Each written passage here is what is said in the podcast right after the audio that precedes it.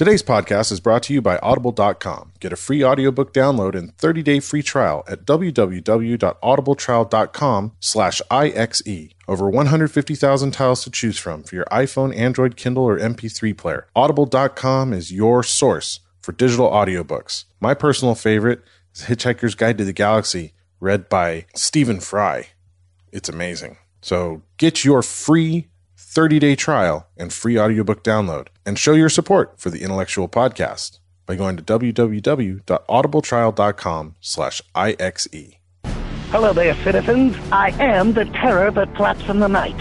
I am the floaty that will not flush no matter how many times you try in the toilet bowl of crime. I am Darkwing Duck, telling you please, talk hard and enjoy the mindgasm. Whatever the heck that means. After all, you are watching Intellectual Podcast with your ears.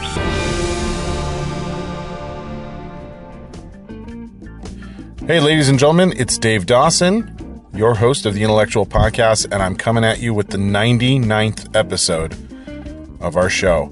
I cannot believe we are one episode away from our big 100th episode, which we will be celebrating this weekend on Sunday, 6 p.m. at the Horton Grand Theater in the beautiful Gaslamp District of downtown San Diego, and we want you to join us there.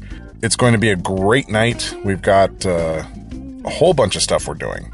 We've got the 100th episode of the podcast, which is going to have three guests on with me and my co-hosts, and I'm reserving the right to change which co-hosts I have with me that night at any time.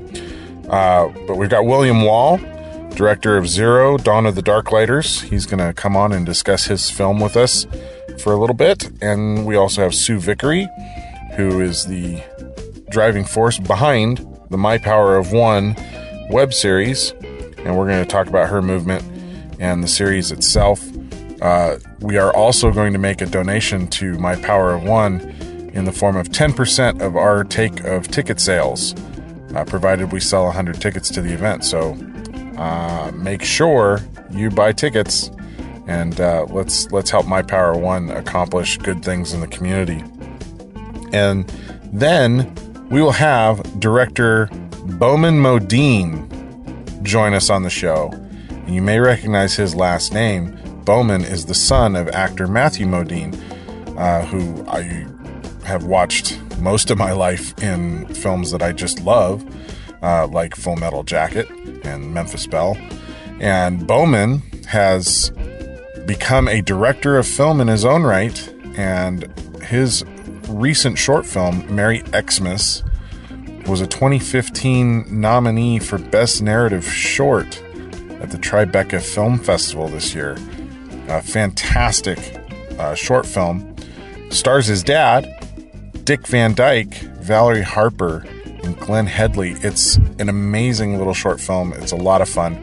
We're going to watch that film, San Diego premiere, and then we're going to sit and chat with Bowman about the process of making the film, how he got Dick Van Dyke on board. It's not quite the way you would suspect, knowing who his father is. And it's something that might give you some hope. We all wonder how we can reach out to actors that we want to be working with. And Bowman experienced that just like the rest of us. And I think his story is going to be inspiring for many of us. And that's how we'll conclude the night, is the podcast. The first part of the night is going to be film. And we're going to show a couple of trailers for local films that are also going on here in San Diego. We've got the trailer for Upshot, starring Tony Cox and his daughter, and from Rack Focus Productions.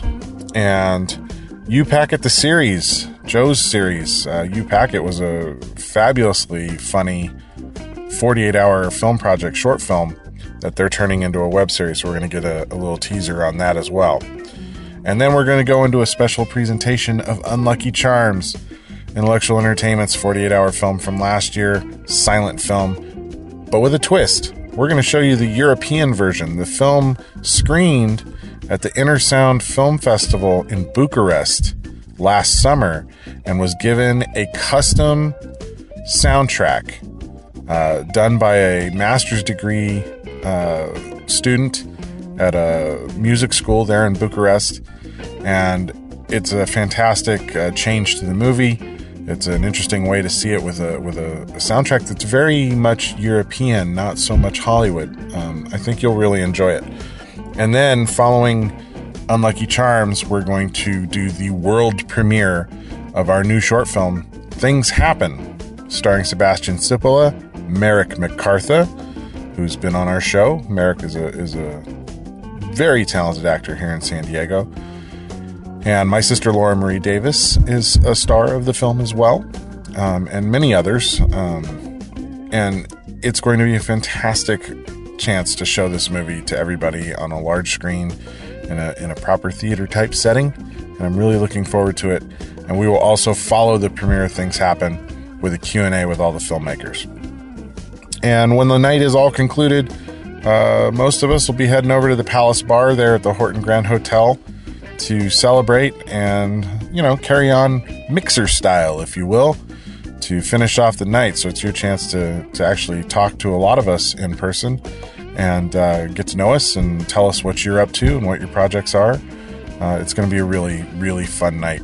You can buy tickets online for $10 at eventbrite.com. The easiest way to get to the ticket page really is to go to our website, ixe.us. That's ixe.us, and just follow the links to buy your tickets for June 14th. Programming starts at 6 on Sunday, so we hope to see you there. Tickets will be $15 at the door, so buy your tickets early. We're also going to be raffling off prizes for all pre-sale orders, so make sure you buy your tickets early. And now we go into the 99th episode of the podcast. We're talking with a TV icon. This is a legend. She was on Land of the Lost. Many of you remember that show from when we were kids. It was on syndication for years when we were children. Land of the Lost was a very interesting show. It was definitely a show of its time. And Kathy Coleman joins us on the show today to talk about her experiences on Land of the Lost and all of the things that she's done since. And she talks about her book, which summarizes all the things that she's gone through, which you can buy on Amazon. And we'll put the link to that on the show page at ixe.us. So make sure you check out Kathy's show page if you're listening to us on iTunes or Stitcher or any other podcasting aggregator. Make sure that you check out our show page at ixe.us for Kathy so you can find the link to her book. And Stephen Schwartz read it, and he was just blown away by it. And actually, it's really funny how we got Kathy on the show. Steve just happened to be sitting next to her on a plane flight, and they struck up a conversation, and there we were a couple weeks later sitting with Kathy at a Starbucks in L.A. And having just a wonderful time. She's an amazing lady. So here she is, Kathy Coleman, on the 99th episode of the Intellectual Podcast, and I hope you join us Sunday for the 100th episode as we celebrate it in style by recording that episode live on stage with our audience. Thank you so much, guys. Talk hard and enjoy the mindgasm. The Intellectual Podcast starts now. Time code is rolling. Okay. We're good to go. All right. Oh, we good to go. Steve. Yes, sir. This is your interview. This is my interview. I'll take it from here. We are sitting with the one, the only, Kathy Coleman from Land of the Lost. Holly, how are you? I'm terrific. How are you, Stephen? Awesome. We have a great little story of how this interview came about. Yeah, this is a fortuitous interview. I was on a flight going to New Jersey with my brother, and we're not the most approachable people. And we're also not very svelte. Let's face it, you're huge. We're big people. To put it mildly, they weren't too thrilled when I came walking down the aisle and said, "Is this seat taken?" And we're like, "Oh, go ahead. No, go ahead. It's all right."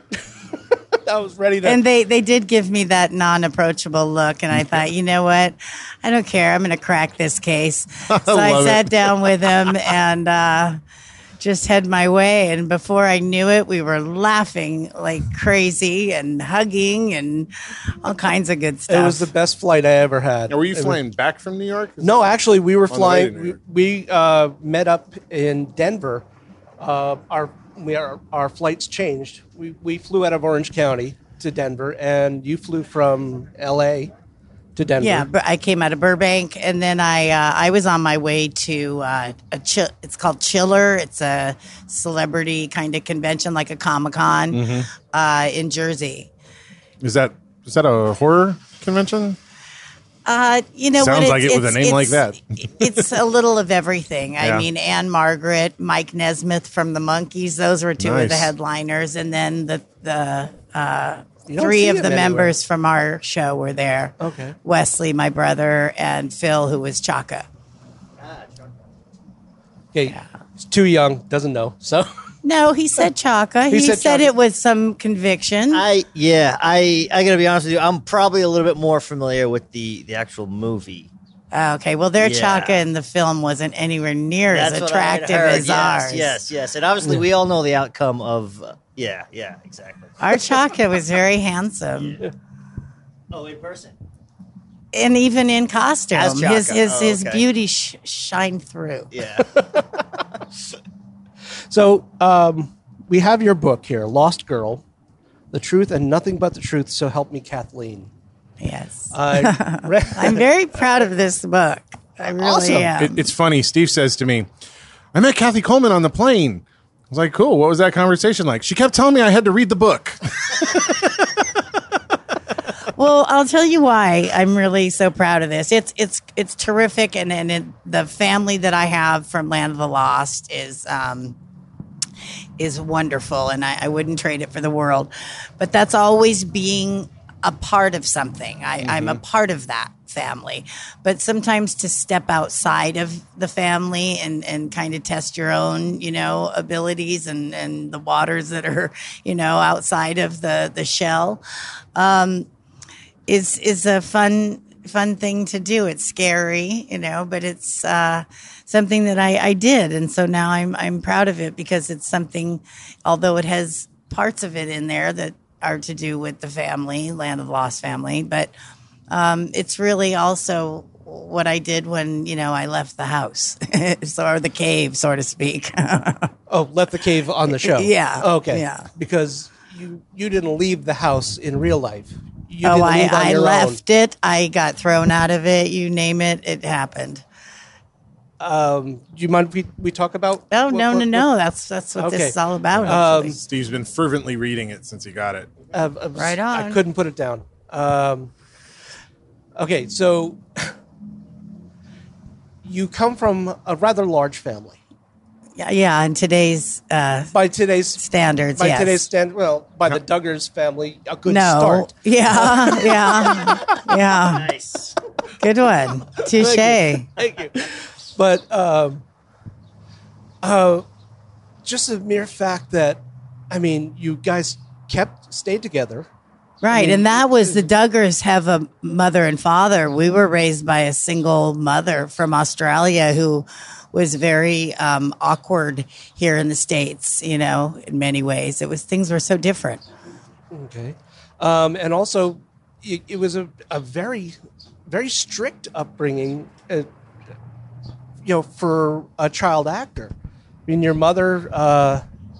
well, her nickname to us kids was... the Great Stone Face. Really? Yeah.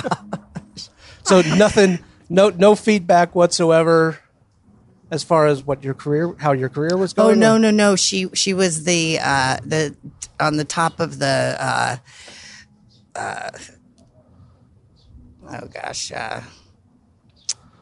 Predator list of the biggest stage mother that ever hit Hollywood. Okay, so she was extremely protective of you. Oh, absolutely. Okay. Yeah.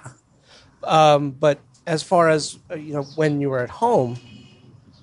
things were different. Yeah. Things were different. And that became very awkward. In, say, for instance, we were invited to go to a dinner function. And I would say, may I have the salt and pepper, please, that was okay while I was at this function. But if I ever slipped, and I say that in a weird, funny way, but if I ever slipped and asked for it in that manner at home, oh, they would attack me like, flies on you know what. Because they would say, who do you think you are? Well, you know what? It gets to the point when you're in the business, you have to ask that yourself that question. Really, who am I? Your guess, my guess is as good as yours. Who am I? Am I that person? Am I this person? So it kind of gets a little. It's got to be difficult being a child in the business where you don't really know your own identity yet. Anyway, to have a professional identity and an at-home identity, and how do you sort those two out when you're not really equipped? You just become very flexible, and you get a hard shell real early. You can't let things really hurt you too much. You don't.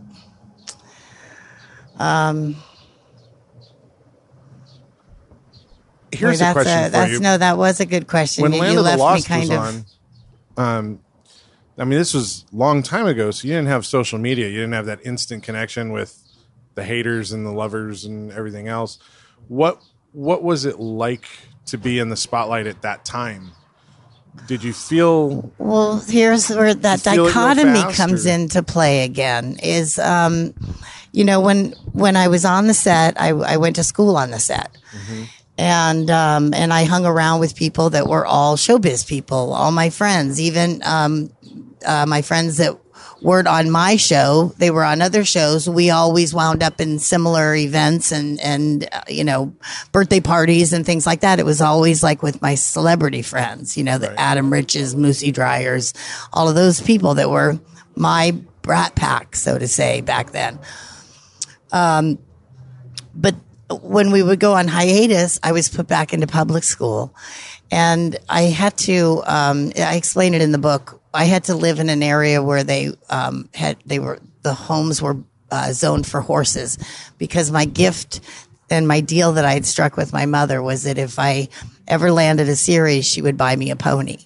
Well, the day we signed the contracts for Land of the Lost, we went out that very day and I bought my pony. My mom bought my pony for me. So we had to move to Simi Valley, which there wasn't anybody at that time, child or adult, that was in the entertainment field. So when I went to school, these kids had no understanding of what I did, why I did it, and they actually they did not like me just because I was so foreign to them. Right. So I wasn't popular by any stretch of the imagination. The boys didn't like me. They were like, if we hang out with you, we're going to get teased, and they just couldn't deal with it. It's like the opposite of what people expect. Right. I had some guy the other day. I was at that at a bar actually that was playing the fight, that boxing match. The Pacquiao fight. Right. I was at a fight, and he says, one of my friends said he used to date you when you were in junior high. And I said, you know what? That couldn't possibly be the case, because there wasn't one boy in all of Simi Valley that would have dated me. So, I might have known him, in passing, but I certainly didn't date him. I didn't date anybody until I got out of booths next to each other. Yeah, but I never dated anybody in Simi Valley, and I wasn't born there. On my Facebook page, right, or one of the pages, one of the sites that says I was born in Simi Valley. I was born in Massachusetts. Oh yeah, where? Weymouth. I'm from Rhode Island. Okay. Yeah. So. New Englanders. Yeah. There you go. Right. Pats fan still? No. Especially nowadays, right? You can't be. No. Red Sox. Okay. There we go. Okay. That one's Boston. Sorry, I'm from New Jersey, so it has to be Padres. No, I don't get that. Aren't they Texas? They're from San Diego and New Jersey. You've got the Yankees and the Mets. Right. Okay. So I'm from New Jersey, so it has to be. It's Steve's failed attempt at humor. Another attempt at humor that just went into the toilet. We always trust Steve to just crash and burn. Okay. So aren't you so lucky that I'm hosting this? Getting back to this, your book. Just this huge section about your marriages, getting into that. You don't mind if we discuss that? Not at all. Okay. Not at all. Because it was just, for me, it was just a jaw-dropping scenario that happened after the next. I mean, first you marry who you think is the love of your life, this wonderful person, and that in itself was like a Romeo and Juliet type of situation because his parents didn't want you near him. No. I mean, to go so far as to have him write a letter to you being dictated by them, and you caught immediately. I mean, here I am. I'm telling you the book. You tell me. Right. I was wondering, when's she going to get to talk, Steve? No. Yeah, that was some crazy times, but I did eventually hunt him down. Yes, you did.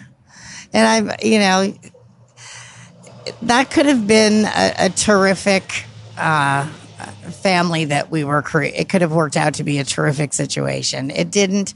But once again, it's just one of those things where, you know, you're walking on this journey and you just have to thank the people that walked with you for a while and let them go. I did write the things, of course, in the book, and it seems like I went on the attack on him, but it those things had to be explained in order to see why I left. You know, why would you have left this so-called, what you said, Romeo and Juliet fairy tale of a situation? Guess what? It wasn't like that. Had it been like that, I'd have stayed on and, you know, still been probably on the farm, you know, but it wasn't the case. Explain the farm. I mean, going from Land of the Lost, being a child actor, and then this. Well, what happens in the business, if you are of like an average height or an average, if you look your age, once you become around 15 to 18, there's very, very little work available for you because they would rather have somebody 18 that can play 15, and anybody pretty much can do that. So that they're not dealing with all the child labor laws. Right. They can work you till you drop dead on the set at 18, but at 15, they have to have, you know, the welfare worker and the limited hours and what have you. So I did still work. I actually worked right up until like a couple of weeks before I turned 18, just doing commercial work. I did like a series of Burger King commercials. But anyway, so the business was kind of, you know, not so much fun for me at that point. So this whole like next chapter of my life was, you know, to take on moving from Los Angeles, moving to this ranch out in Fallon, Nevada, and becoming a farmer. It was exciting, you know. It's kind of like when you're 18 and you think, you know, I should go to college because these next 4 years, you know, we're going to go by just like that. Why not do something with them that, you know, you have in your pocket, you know? So that was something I just I thought was a good idea. There was nothing going on here at the moment, so why not take that leap and go do that? That is incredible. Okay, so now we're and that was fun. That time, yeah. So what was the change? What happened? Well, where, you know, I was there. $18,000 worth of damage to your home. Okay, well, when I got to the farm, we were both, you know, even though we were the children of the owner of the farm, he was a congressman here, Alfonso Bell, and he was the grandson or the son of the founder of Bel Air. And so he had a lot of magnetism, my father-in-law. And so when he came on to the ranch and in this small town, a lot of people didn't like him because they thought this guy coming in with all this money, they just really judged him so quickly that he was like he didn't know anything about farming, but little did he know the very reason Bel Air was founded was because they struck oil on their farmland. So he really did have this in his upbringing, you know? So anyway, I became just Bob Bell's wife, and that was a role I was a little uncomfortable with. I'm still, no matter if you're in the business or you're not in the business, you're still an entertainer. You still have the personality that needs something. You need to be doing something. And so I started by bringing a few of my family members up because I was lonely, And then I started that band, and that kind of kicked it off. I was in search of doing something other than just being his wife. Sure. I just kind of wanted something. Anyway, and so that's kind of started his bad behavior, and it just escalated from there. To say it mildly, it escalated. I mean, shooting up the house. Right. And but this personality of his... was in him long before I ever met him, because he had a record as long as your arm, and then add the other arm to it, and his record came out on 2 rap sheets. So he had a lot of trouble before I ever met him. I just met him. I kind of, you know how it would happen is, you know, when you know horses. So, yes. You know, when you buy a horse and they've medicated him before you go and see it and ride it, he was kind of like that. He was a medicated horse, you know, that when I met him, he was this docile and kind. And his nickname was, they call me Mellow Yellow, because that's just who he was. And then this fire dragon that lived inside of him decided to blow some smoke, and he blew it on me, and that wasn't. Were you aware of any of the rap sheet stuff? No. Prior to marrying him? No. So it's like no. I mean, he used to brag a little bit about, you know, things like just any guy would brag about. You know, oh, I could, you know, do. We all blow smoke to right. Peacock a little bit. Right, absolutely. He was, you know, pluming out his feathers there, but. Yeah, nothing that would have made me any big red flags. How quickly into the relationship did you start to discover that you weren't in it with who you thought you were in it with?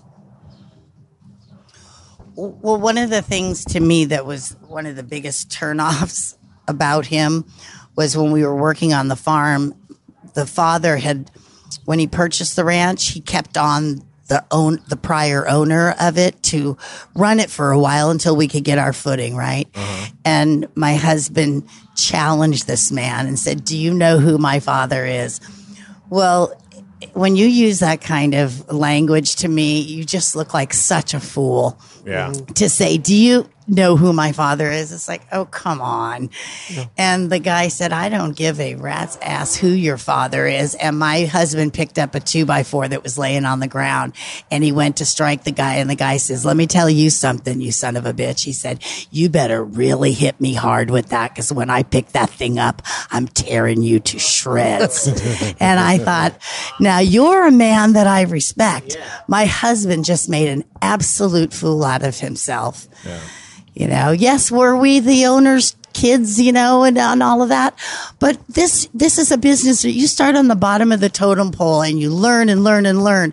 And the only time you can even come close to telling somebody how to do their job is if you've already done it and you know what it takes to do it. Respect is earned, not inherited. Absolutely. Yeah. And I knew that, because being in my family, that's one thing my mother taught us. She taught us respect like no one's business. I mean, there was no cursing in our home, nothing like that. Yeah. And there was no even argument. If Mom said to do something, there was no sassing back or anything. She just gave you the great stone face look, and you just did it. There was no questioning it. So his freshness that he had was kind of that freshness that some people get with entitlement issues, you know, like he came from a privileged family. And you know what? His family did not have that. His parents, they were very humble. They drove around in like beater cars. You would never know they had the kind of money that they had. Well, they kind of... They were classy. They were class acts. Well, they dug a hole into wealth, right? I mean, it wasn't really... Well, yeah, that's very funny. It wasn't really how they were brought up, right? So... Well, yeah, right. Yeah. No silver spoon in their mouth to begin with. No, they struck the number one... oil rig for Union Oil. That was their first well. Wow. Hey. Amazing. So now you know about Fallon. About him, Fallon. But then after you were able to escape husband number one, nightmare number one. Mm-hmm. Out of the frying pan and into the gasoline fire, I would have to say. With the second I husband. Did not remarry for a long time. Okay. I had I also lived with a gay man for 5 years. Okay. Tony, he's mentioned in the yes. book. And I had other small relationships. Mm-hmm. But yeah, I didn't get married till I was in my early 30s. Okay. Were you gun shy about it? To put it mildly, you know, I mean, but I mean, it's a fair question because it always seems people who go through horrible relationships fall into one of two categories. They either avoid getting into another relationship right away, or they jump straight into one. You know, and I actually, my second husband, I didn't like him actually very much at all when I first met him. And he just was so persistent. I was working at a burrito place, and I just worked a couple of days a week on the lunch hours. Kind of, they made me like their mascot. And I lived in the marina at the time on the beach. And he was the dock master of the marina. So he'd come in every day for lunch. And he just kept asking me out all the time. And I kept, you know, telling him, no. You know, I'm not interested. I'm not interested in dating anybody right now. And so anyway. Okay, this guy's. He's angry. He's an angry soul at the moment. Okay, so anyway, so. No. Podcast over. Run. It's him. Get out your 2x4s. So anyway, we started dating, and after a while, I guess I'd been with him maybe about a year, and I actually made him marry me. So he wore you down, and then you got to a point where it became your idea. Yeah. We had a small ceremony on the beach up in a place called Halama. It's up north. Really beautiful spot. Yeah. And then we took off and went to Mexico and did that whole Mexico thing. And yeah, you were traveling all over. Yes. And then every once in a while, there's this little snap. He was living a falsehood, my second husband. He did all the things that people do to look cool on the outside. Like he read all the metaphysical books. He wore all the, you know, dream catchers things. And he had all the things that would make you look to on the outside appearance to be as cool and as mellow and everything. But he was nothing on the inside of what he was trying. Yeah. And he could talk the talk. If you ever sat with him, he could go for days on end. You would think he was so. And see, that's what the two common bonds were. My first one, remember I told you, was mellow yellow. Mm-hmm. And that's what attracted me to him. I like it because my personality being so big, mm-hmm. I like somebody who's very calm and cool. That goes good with me. Right. But somebody who's an extrovert with me, we'd just be like banging heads together. and so it turned out that he was nothing like what he presented. He was a very angry, frustrated person. Yeah, I would say, putting it mildly. Yeah. Because I jaw drop, as I said, there are scenes that you have depicted in this book.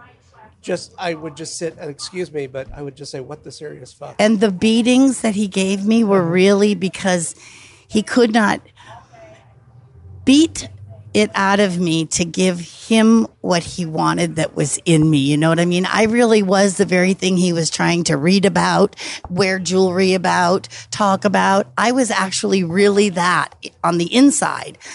And I didn't maybe have all the stuff that was going on the outside, but I actually was really it. And he couldn't beat that out of me. And that's why in the book it talks about that one time he says he goes to that village and he says, I pretended to be like you and I was very well received. That's a weird thing to have somebody say to you. Wow. It really is. It blew my mind when he said that. He said, I pretended to be like you, like you know how you see somebody so bizarre. Do an impression of somebody, and you actually see the person inside, like go inside them, and that's why they're when they do that impression, it's so real because they actually encompass the person, you know? That experience with the last podcast. Yeah, you know what I'm talking about? To what are you referring? It doesn't even necessarily have to be their face that looks like the person. It's just that they like almost swallowed that person's, you know, aura, and then when they do the impression, it's exactly like that person. Yeah, it's interesting. And a couple of times there was just the most inappropriate moment when someone would approach you for an autograph. Oh, my naked one? Yes. Well, because I had no option of clothing at that moment. Well, explain what happened. When we were on the road, we would pull over to the most beautiful places. That's what kept me with him, because we just went on the most unbelievable adventures. We'd pull over to like this beautiful lake that we somehow stumbled upon, and we would be the only people there. And it was beautiful, tall grass. I mean, it was just picturesque, beautiful.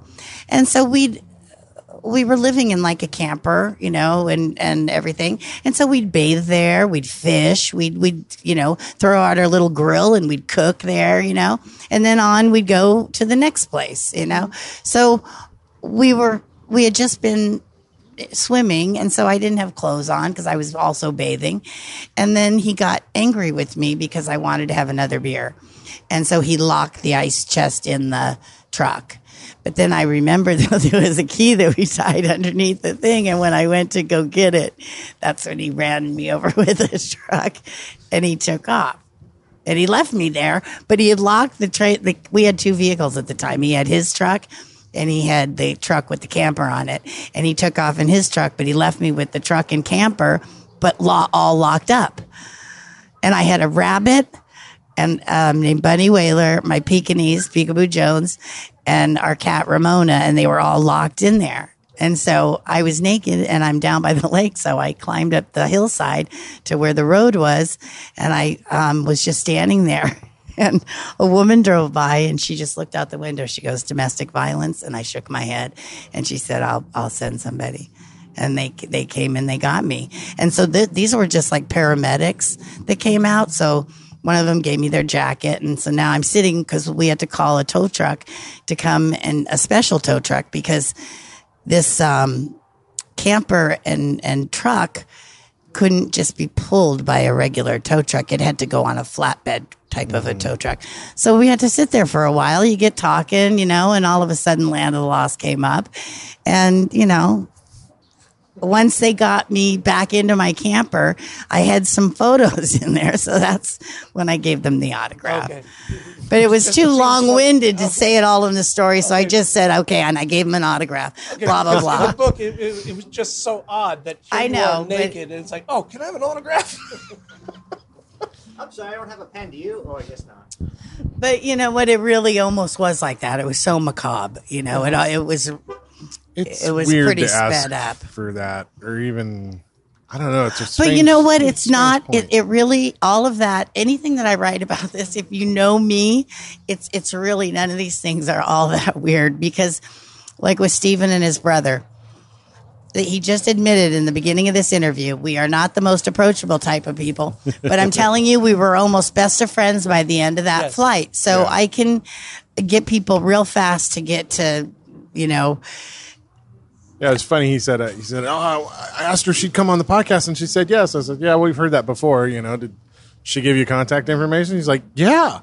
I was like, "Really?" I have her card. Like, she didn't just take your card so she could blow you off. He's like, "No, I've got her card." I was like, "Wow, okay, this." Oh, and here I am. Cool, yeah. You know? Yes. During this time, were you at all trying to act, or? Or had you pretty much? No, as a matter of fact, there was a big chunk of my life that I never even talked about Land of the Lost. Mm-hmm. Just not because I don't want to talk about that. It just wasn't. It wasn't a part of my life. Different phase of your life. Yeah, I mean, you know, these people that I was meeting, like in Mexico, for instance, in these little villages, they didn't give a damn about that. You know, they got excited because my two sons back in the States were both working at McDonald's at the time, and it was when Beanie Babies came out. So they had a bunch of boxes and boxes of Beanie Babies. They gave those to me, and I brought them down to Mexico and gave them out in the little villages and stuff. That's what they wanted to talk about. Oh, mm-hmm. Beanie, the little kids. Mm-hmm. So no, nobody ever talked about that. And how about those waves? They're good, good wave there, because we were all into surfing and everything. So it was more about that. You surf a shortboard or a longboard? Longboard. Yeah. Dennis Ryder. Soul surfer. 7'6". Yeah. Paddleboard too? No. Oh. And when I say I surfed, I was the best paddler in the ocean. I can paddle like nobody's business. As far as riding waves, very few did I ever manage to get up on. Well, but I had a good time. It's hard to get those boards going on a wave. I've been an athlete my whole life. Surfing is the most difficult sport I've ever attempted. Yeah. And it's because, when I said that I need to sit in an aisle seat on the plane, and I said about my legs, I think that's why surfing was so difficult, because you do a pop-up to get on the board, and I have to collect my legs, the guy behind me's legs. I got to put so many legs underneath my arms. It makes my pop-up very difficult. Yeah, I always had difficulty with the pop-up because my legs are so thick. Okay. So it is. It's all in the pop-up. Trying to bend them up enough to get it up on the pop-up was always very, very hard for me. Right. Yeah. So I got like tree trunks for legs. But I absolutely loved it. I loved being out in the ocean, and I did a lot of fishing. I actually preferred just sitting on a board out at the edge of the break. Yeah. And my Pekingese was a surfer. How about that? Yeah. And I'm not kidding you when I say he was a surfer. You would know this. He had wave knowledge. Mm. So he knew how to stand, and he would stand on the edge of the water on the sand, watching the sets come in with other surfers, standing next to him, and they'd look down at him, and he's the Pekingese. He's only like 4 inches off the ground. Right. And they're looking at him, and they have absolute respect for him, because they know that, he's telling them, you look at what you need to look at. I'm looking at what I need to look at. It was amazing. And he loved to surf, loved it. There's actually a surf contest every summer down in San Diego for dogs specifically. Right. And there are dogs that people put on boards. Uh-huh. That's not the kind of surfer he was. Oh. He really, truly just knew the ocean. Uh-huh. These guys put the dog on a board, and then the dog goes into the shoreline. Cute, yeah. That's a dog that's doing a trick. Yeah. My Pekingese, that's why he was respected, because he understood the ocean. And when you talk to real surfers, the ocean is like a religion. It's not just a trick that you do, He understood that. I always view the ocean as a living being. Yeah, it is. If you don't respect it, smack you around, Toss you right out. In the washing machine. Oh, yeah. Mm-hmm. Been there many times. In the washing machine? Yes. Oh, it's crazy. I had two older brothers that would stuff me in. No. But I'm pumped. But thank you. Are you Hawaiian, Dave? I am one half Filipino and one half white mutt. So, what was the white part? White mutt. Oh, white mutt. Okay. Euro everything.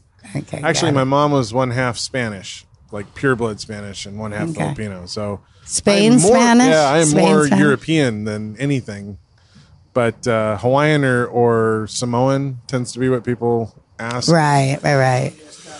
Or a bit of that. Mexican, mostly just because we're near Mexico where we live. But yeah, I'm a large, dark-skinned guy, so I guess I get the Samoan references. Especially when I'm next to Steve, I look really dark. Well, anybody looks dark next to me. I mean, I'm practically... He's like a giant marshmallow in a T-shirt. Yes. I start calling you Stay Puffed. Yes. He was from New York, right? Yeah. From New Jersey. Yeah. Well, yes. He's a sailor. He's in town. However, we have discussed every god-awful thing that I've ever put myself through. Yes. Humiliating. But there are a lot of things that happen. Fun things in my life. Those a ton are the two of them. Just hit me in the face. That I just and I have no problem talking about it whatsoever. Steve's a little relationship shell-shocked himself, so... He just relates to relationship shell-shocked. We all are. True. I mean, we all have our, you know, the best way I can describe your second husband. Our generation is the social experiment right now. You know, we have had to deal with so many things, you know, that our parents and their parents, there was no such things as the things that we deal with today. Exactly. You know, there wasn't a Caitlyn Jenner. Was there a Caitlyn? Was there Caitlyn Jenner in your grandparents' day? No, we were actually talking about Caitlyn Jenner driving over here. It was freaking Steve out. And it's it's not that big of a deal. I'm sure there was in the closet some of those. Well, but I'm just saying we one of them ran the FBI. Hoover? Yeah, Hoover. Well, also, I mean, I would say the biggest story of that time was Christine Jorgensen. Was the was that her name? The tennis pro who was one of the first transgender. I didn't know her name. I'm thinking of the other one, the Swedish one. What's her name? No. Well, I went Christine Jorgensen thinking that was her. No, I'm thinking of the other one, the blonde. She's a blonde woman. Martina Navratilova. Okay. Yes. Yeah. Well, she's not transgender. Good one there, Billie Jean. You pull that one up. Yeah. Mark's like, yes. It is an interesting thing. You say, you know, we're a social experiment because the world has so dramatically changed. Absolutely. Since like World War I. It's been put on hyperspeed. Population explosion, technology changing much. I know. It's amazing. You talk about growing up on a farm. That used to be the norm. Right. Mm-hmm. Right. And now, as of 3 years ago, the norm is living in a city. I mean, that's a first. I know. One of the saddest things when I was living on the farm was we had to destroy some of our grains, like our corn and our wheat, and we had to destroy it, and we had to have receipts to show that we actually destroyed it. We asked, can we, you know, just give it, you know, to an organization, a charity or something? No, we actually had to destroy it in order to keep the prices down. And that's, to me, like, I just can't even fathom that, how we can destroy food purposely to keep a price down, you know? So, yeah, we live in some very strange times. Economics out of control. And then you see, you know, in one breath we're doing that, and then the next breath you flip on the TV and there's these kids crying their eyes out with bloated stomachs because they're starving to death, you know? It's just, we're some strange people these days. We're necessary. This all of this ugliness, this illusion, it's necessary for progress. You know, you know, it's God's plan. You know, eventually the universe will have out, and absolutely, we will meet our comeuppance. It happens. Yeah, there's a thing called the Royal Celestial Air Force. And they say that, you know, we're not going to let your little pop guns and all of this, you know, ever hurt Mother Earth. It's never going to happen, you know, and they use this term girding, which is a word that isn't used very often. But I would think that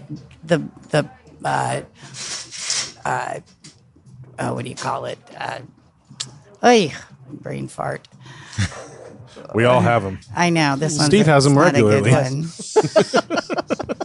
No, when the word origin. That's what I was trying to come up with. The word origin from girded, I would think, would be something like girdle. So they kind of have, you know, been girding our planet. The Royal Celestial Air Force. Okay.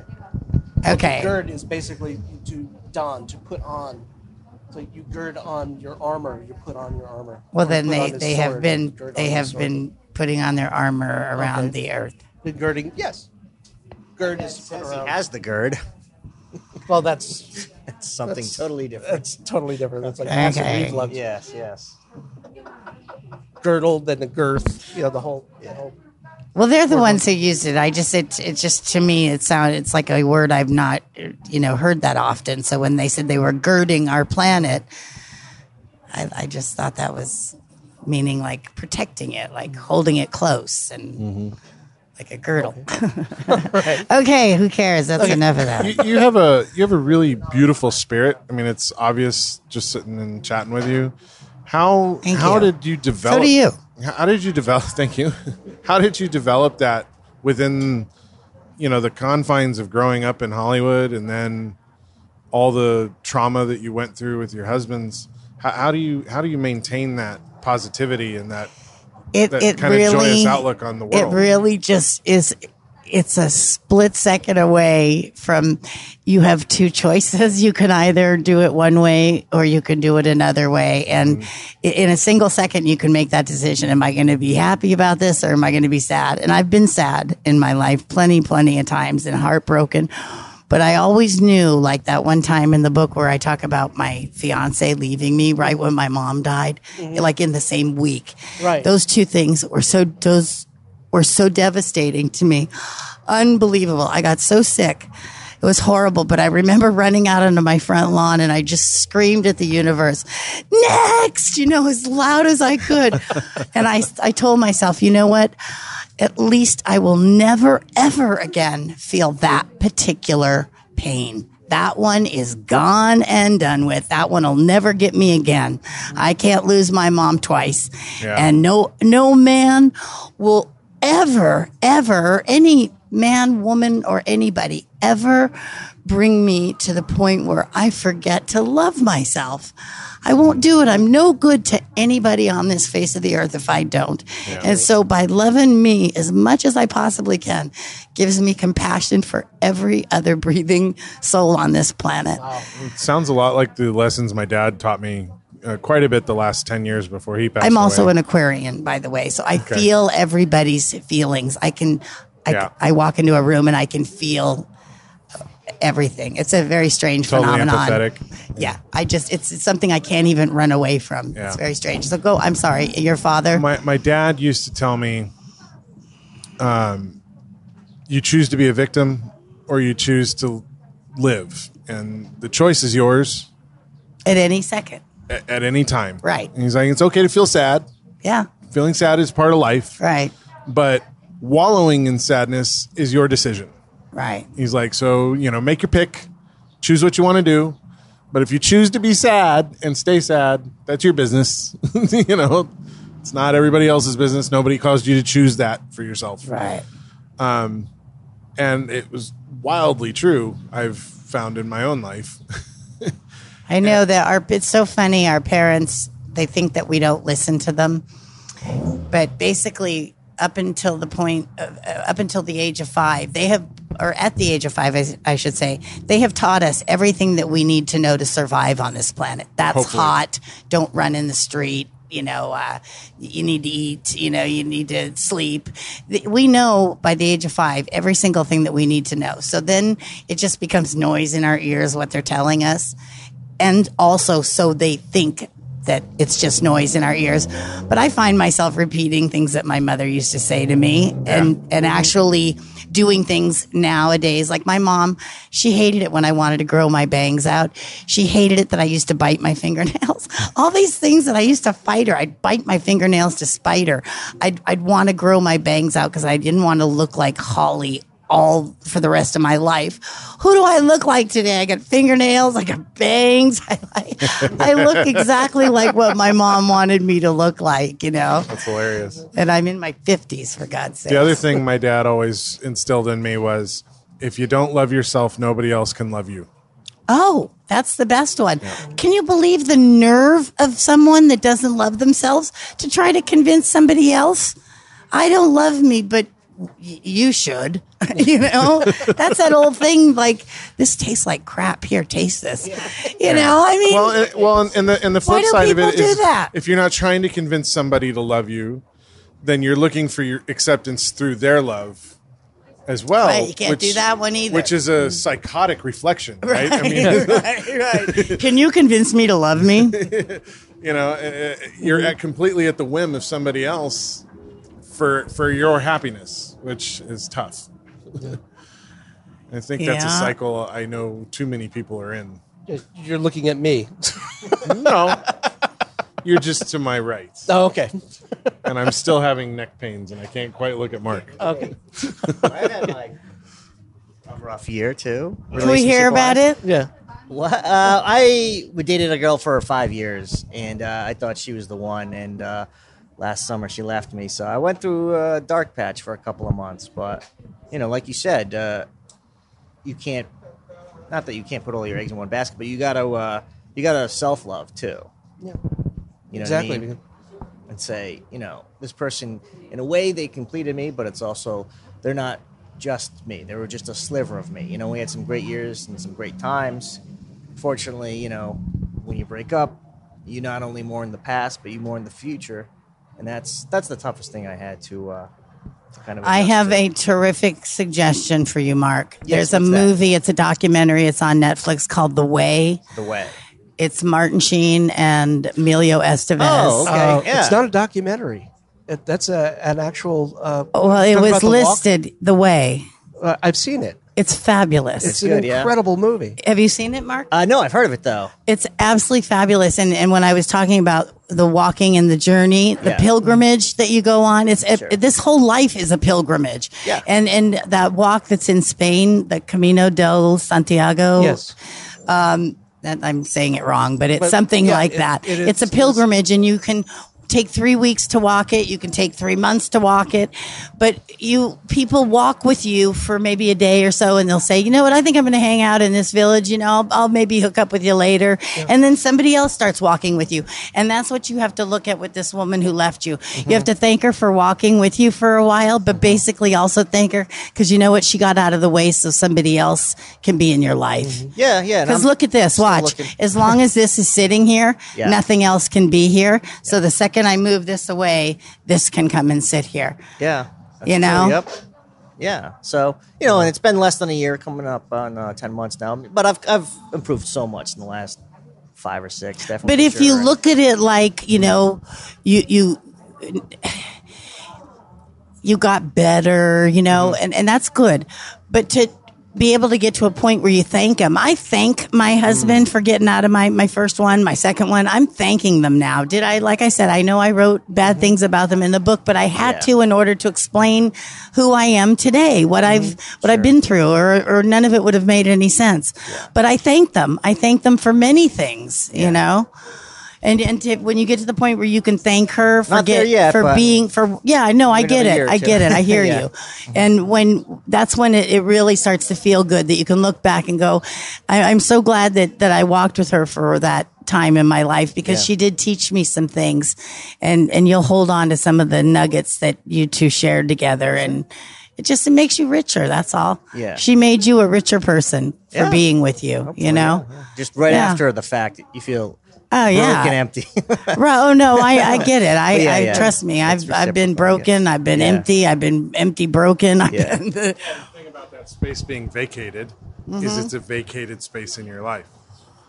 And right. You have to learn to fill it up with something else. And that's that takes time. Right. One of the best things that can happen is to get to what's called a place of nothing, where you can create possibilities out of nothing. So make that space, and have those possibilities come to you. Draw those possibilities to you. All right. So, Mark, are you okay over there now? Yeah. Okay. Yeah? I'm fine, yeah. We're doing good now. Did you guys leave on at least speaking terms? Well, the good thing, the last couple of weeks we've been kind of just texting about small stuff, but at least we're communicating. But, yeah, the end of it was not pleasant, especially for me. It was basically... didn't see it coming. It wasn't mutual. It happened fast. I was confused and convoluted and never really got a full answer.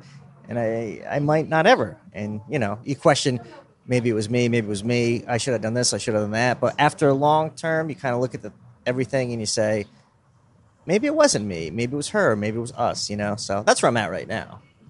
So. And it's both. Yeah. It's you and it was her. Exactly, yeah. So you know, it's just both. Yeah, exactly. Yeah. The answer is just both. Yeah. But I did have another question. Okay, let her rip. What are the responses from the people in your life to your book?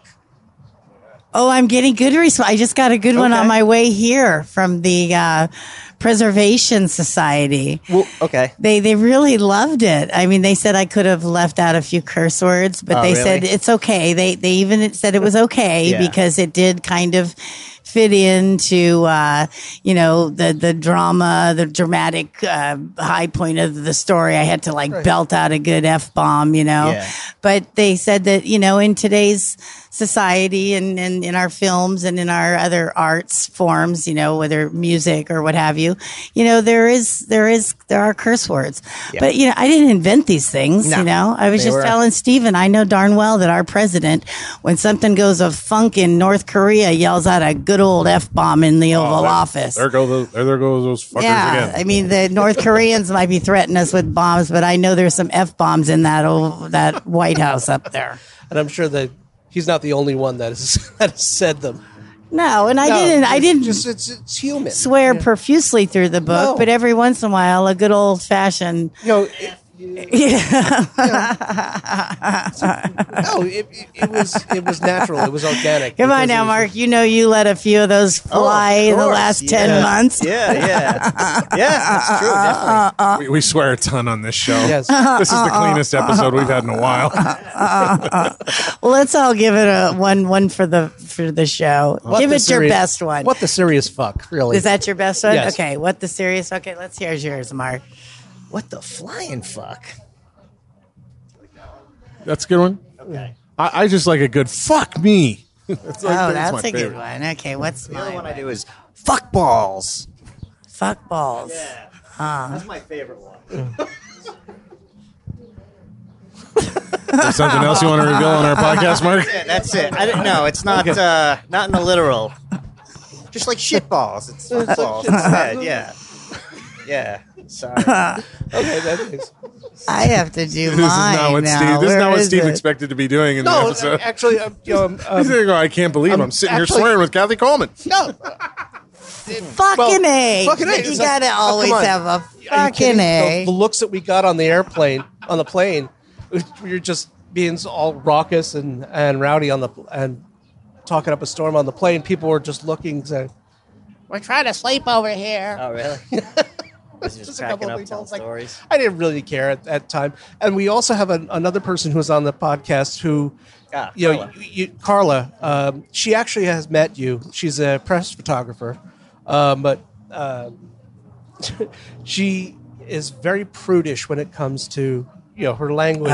Sorry, Carla. The body humor and stuff. She gets all blush when we're recording. Sorry, Carla. She just shuts down when that happens. So. I can't believe the things you record sometimes. It's like, she's from Rhode Island too, so you would think she'd be like that salty New Englander type. I did a convention in Rhode Island. I think almost 2 years ago. Uh huh. Was it a Comic-Con? At the Dunkin' Donuts? Yes, the Dunkin' Donuts Center. It used to be the Civic Center. And do you know there isn't one? Dunkin' Donuts are a totally different breed on the East Coast than they are out here. Oh, yeah. They don't have the good coconut ones out here. No, not yet. Coconut and the devil's food. Opened here, so. Well, they just don't have them. Yeah. But anyway, I was dying for one when I was in Rhode Island, and we're in the damn Dunkin' Donuts Convention Center. Right. And this guy said, can I get you something? You know, this guy that walked by my table, he goes, can I get you something, a Coke or something?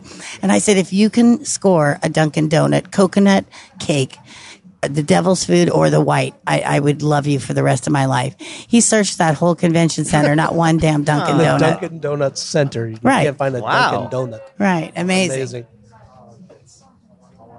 Speaking of conventions. Yeah, I was going to say, when did you start doing conventions? About 7 years ago. And what's that experience like for you? I love them. I absolutely love them. I have been told it's a bunch of people just wanting to be happy, right?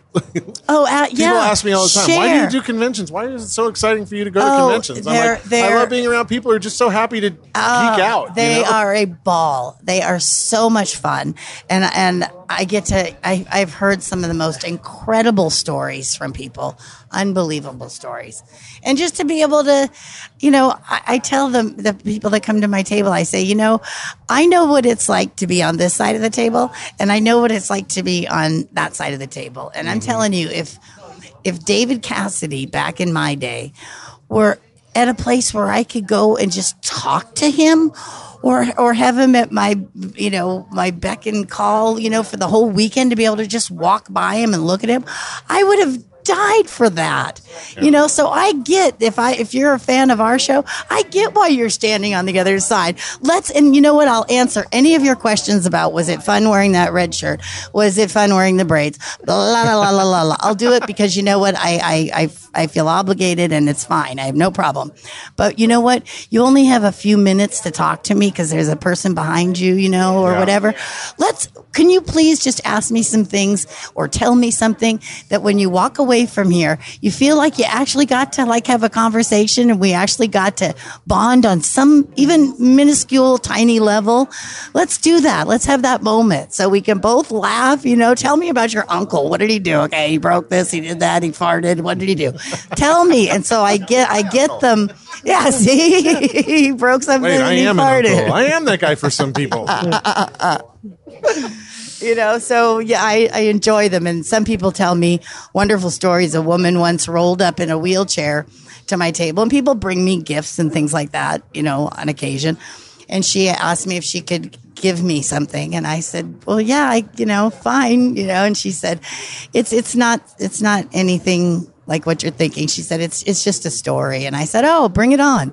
And she said, you know, ever since I can remember, from the time I go to bed at night till the time I wake up in the morning, I'm in constant pain. And she said that half an hour on Saturday mornings, when I got to go to the Land of the Lost and just escape, was a half an hour where I never felt 1 ounce of pain. And she said, I just wanted to be able to share that with you. Oh, that's beautiful. Wow. Oh, that's a gift. Oh. That is a definite gift. You know, wrap that one up and put it under my tree every year, you know. And I had this young couple came up to me, not young necessarily, but in their 40s or whatever. And they were both blind. They both lost their eyesight at the age of 10. And they had watched Land of the Lost up until that time of losing their eyesight. They met in a blind school. Wow. And I've got it filmed. It can be seen like on my Facebook page. The guy is touching the sleestack head, and you can feel his memories, you know, coming back to him.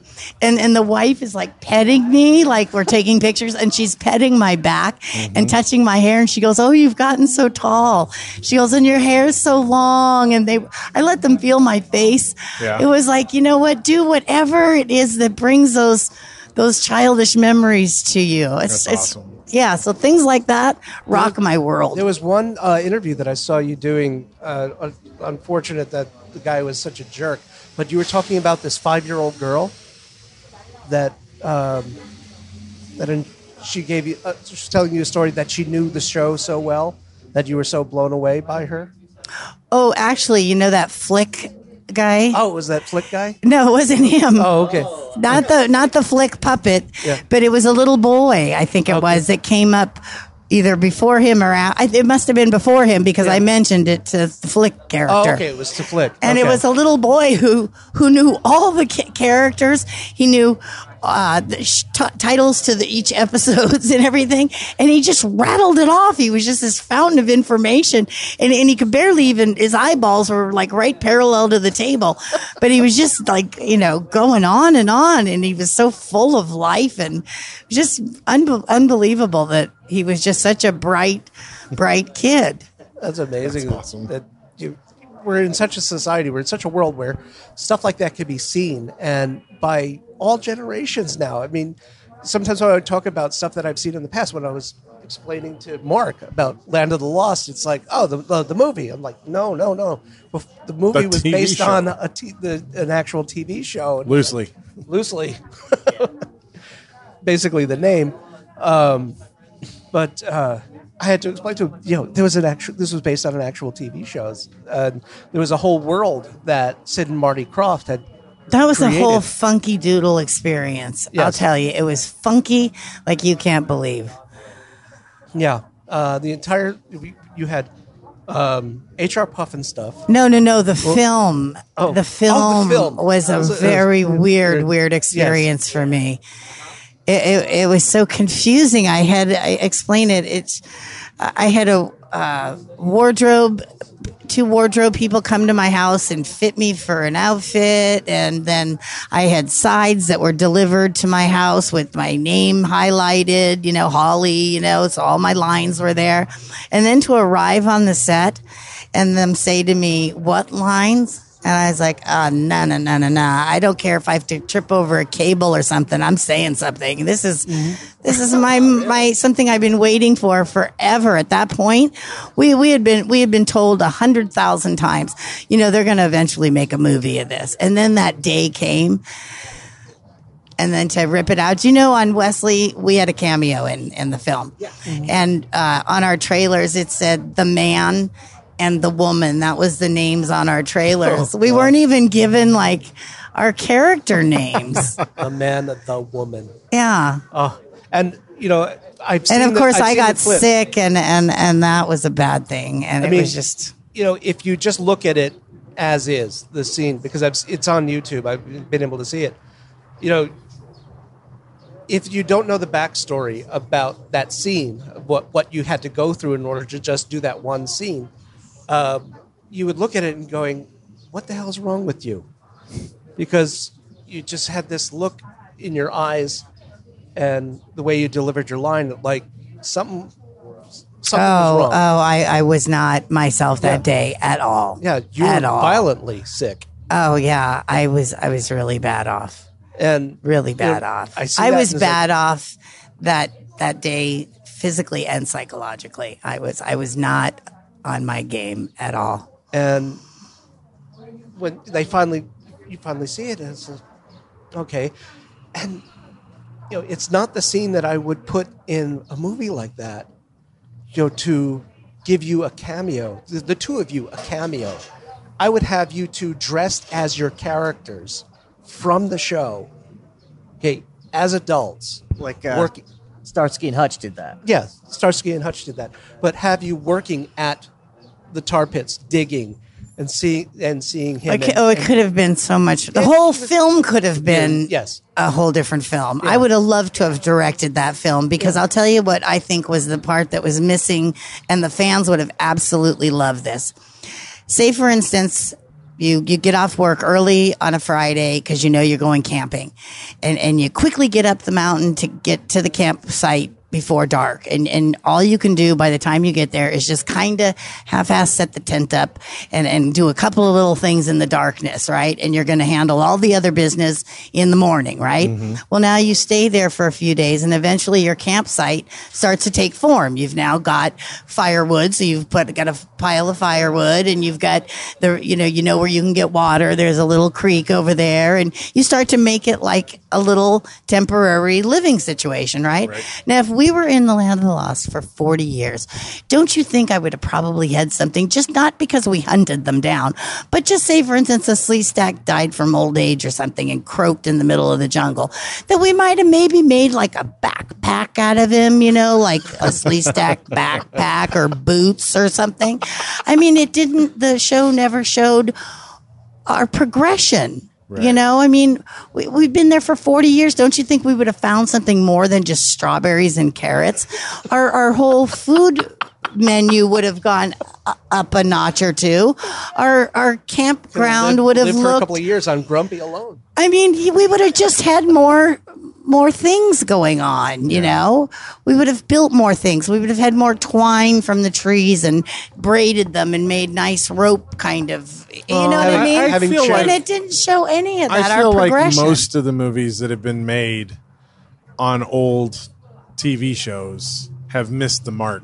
Almost 100% of the time. My friend's a director, and he said in this brainstorming meeting that he was in a while back, they were talking about doing the Gilligan's Island movie, and he said, my friend Kathy Coleman was on Land of the Lost. He said, wouldn't it be a hoot? Now, if you want to do a spoof, like they spoofed the whole Land of the Lost movie, which was wrong.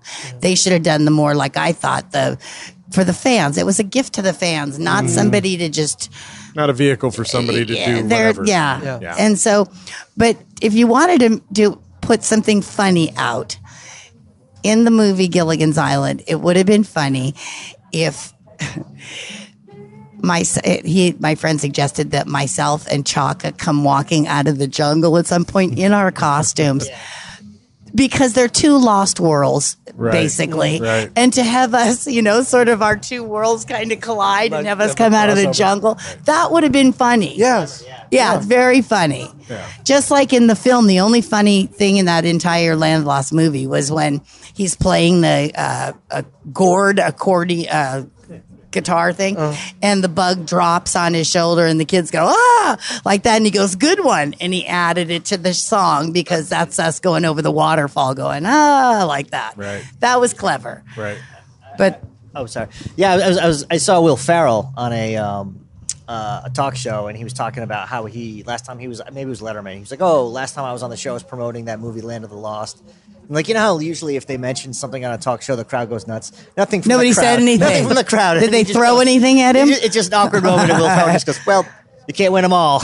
Yeah. And then he won the Razzie that year. Did he really? Yeah, so did the film. Yeah. Deservedly so. It's a question at all these conventions that I do, and people ask me the question very hesitantly. Yeah. Like, do you mind if we ask you, what did you think of the movie? Well, and I tell them it was horrible. Okay. It wasn't, what I say is it wasn't Land of the Lost. That's all I can say. Had the title, but it wasn't certainly the show. Yeah. No.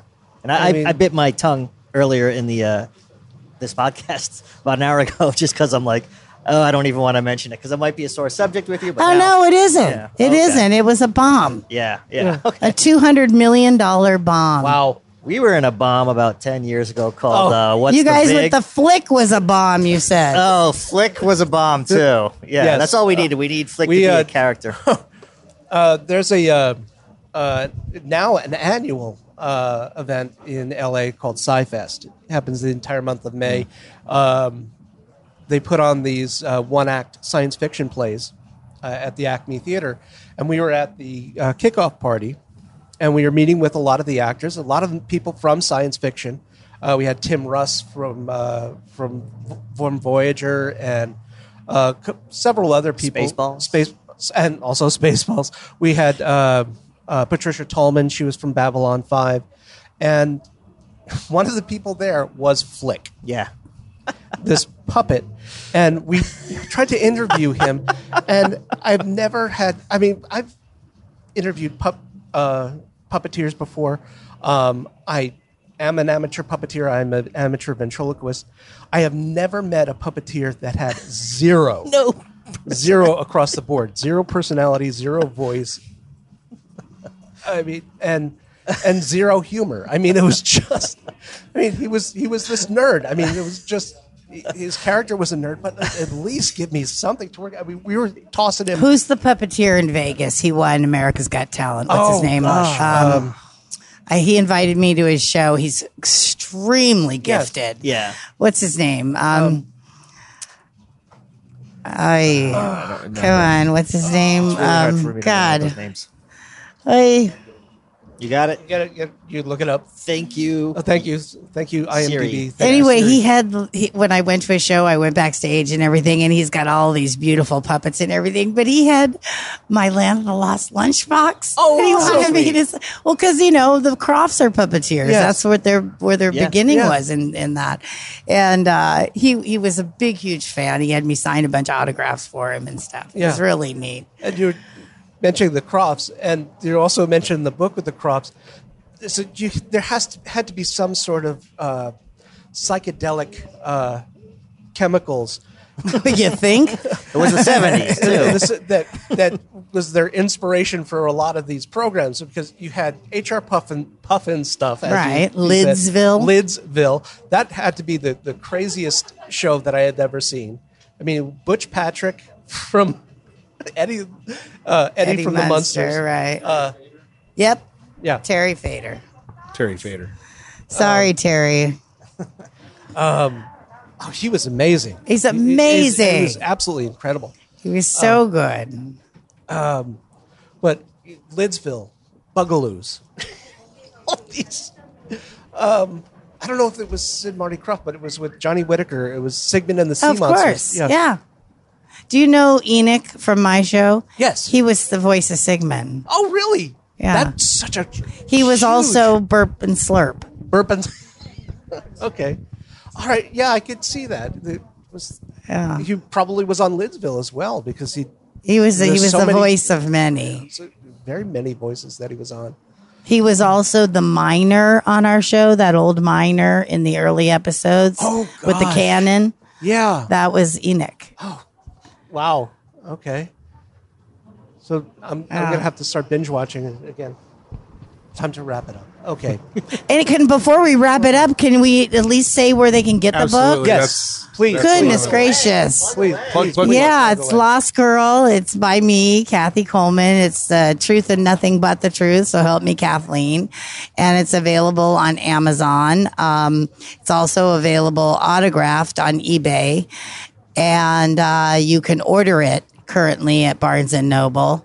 And I will be coming to Comic-Con July 11th. Not to, I don't know, it's kind of crazy, but I think we're doing a panel there, and we might be bringing a clip of our documentary that we did called Finding Spencer, which is a documentary we did that is it is raw, cool documentary. It's not scripted. Okay. It's off the hook. Spencer, the father who left the show in the second season, he lives in Wisconsin. We rented a van with a camera crew, and Wesley, Philip, myself, and the street cleaner. Pay no mind to the street sweeper. We've had one of everything today. A man, I think he was going through divorce. Yeah. Him. The guy yelling. We had the motorcycle. Divorce lawyer. Yeah, one of the two. And you thought you had it bad, Mark. Yeah, right? I'm doing okay. Yeah. Really? You only said fuck once. So anyhow, okay. So all of you are going to be in. Yeah, we're in it. Oh, Wesley, myself, and Phil. But in the documentary, we are all in it. Yeah. But what we did was we rented this cargo van, and the camera crew and myself, Wesley, and Phil, who was Chaka, we all drive for like 3.5 hours, and we're all talking, laughing, off the hook, funny stuff. And then good stories, sad stories.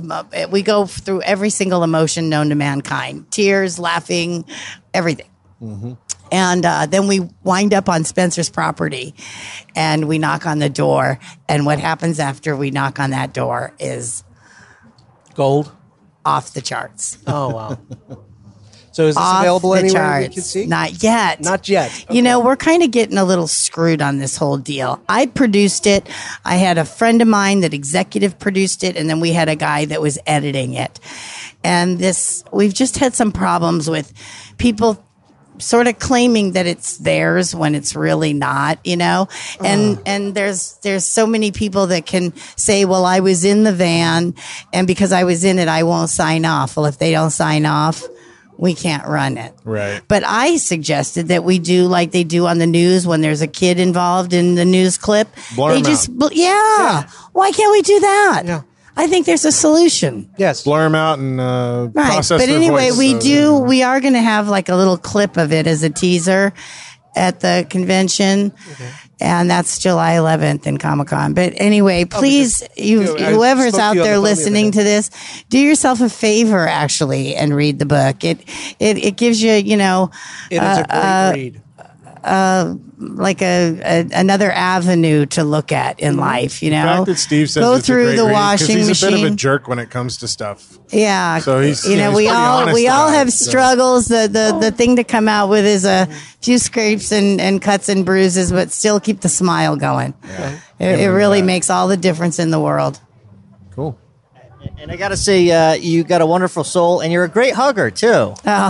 So thank you for that. Very comforting. Oh, I'll give you another one. Oh, all right. Thank you. Today's podcast is brought to you by Audible.com. Get a free audiobook download and 30-day free trial at www.audibletrial.com/IXE. Over 150,000 titles to choose from for your iPhone, Android, Kindle, or MP3 player. Audible.com is your source for digital audiobooks. My personal favorite is Hitchhiker's Guide to the Galaxy, read by Stephen Fry.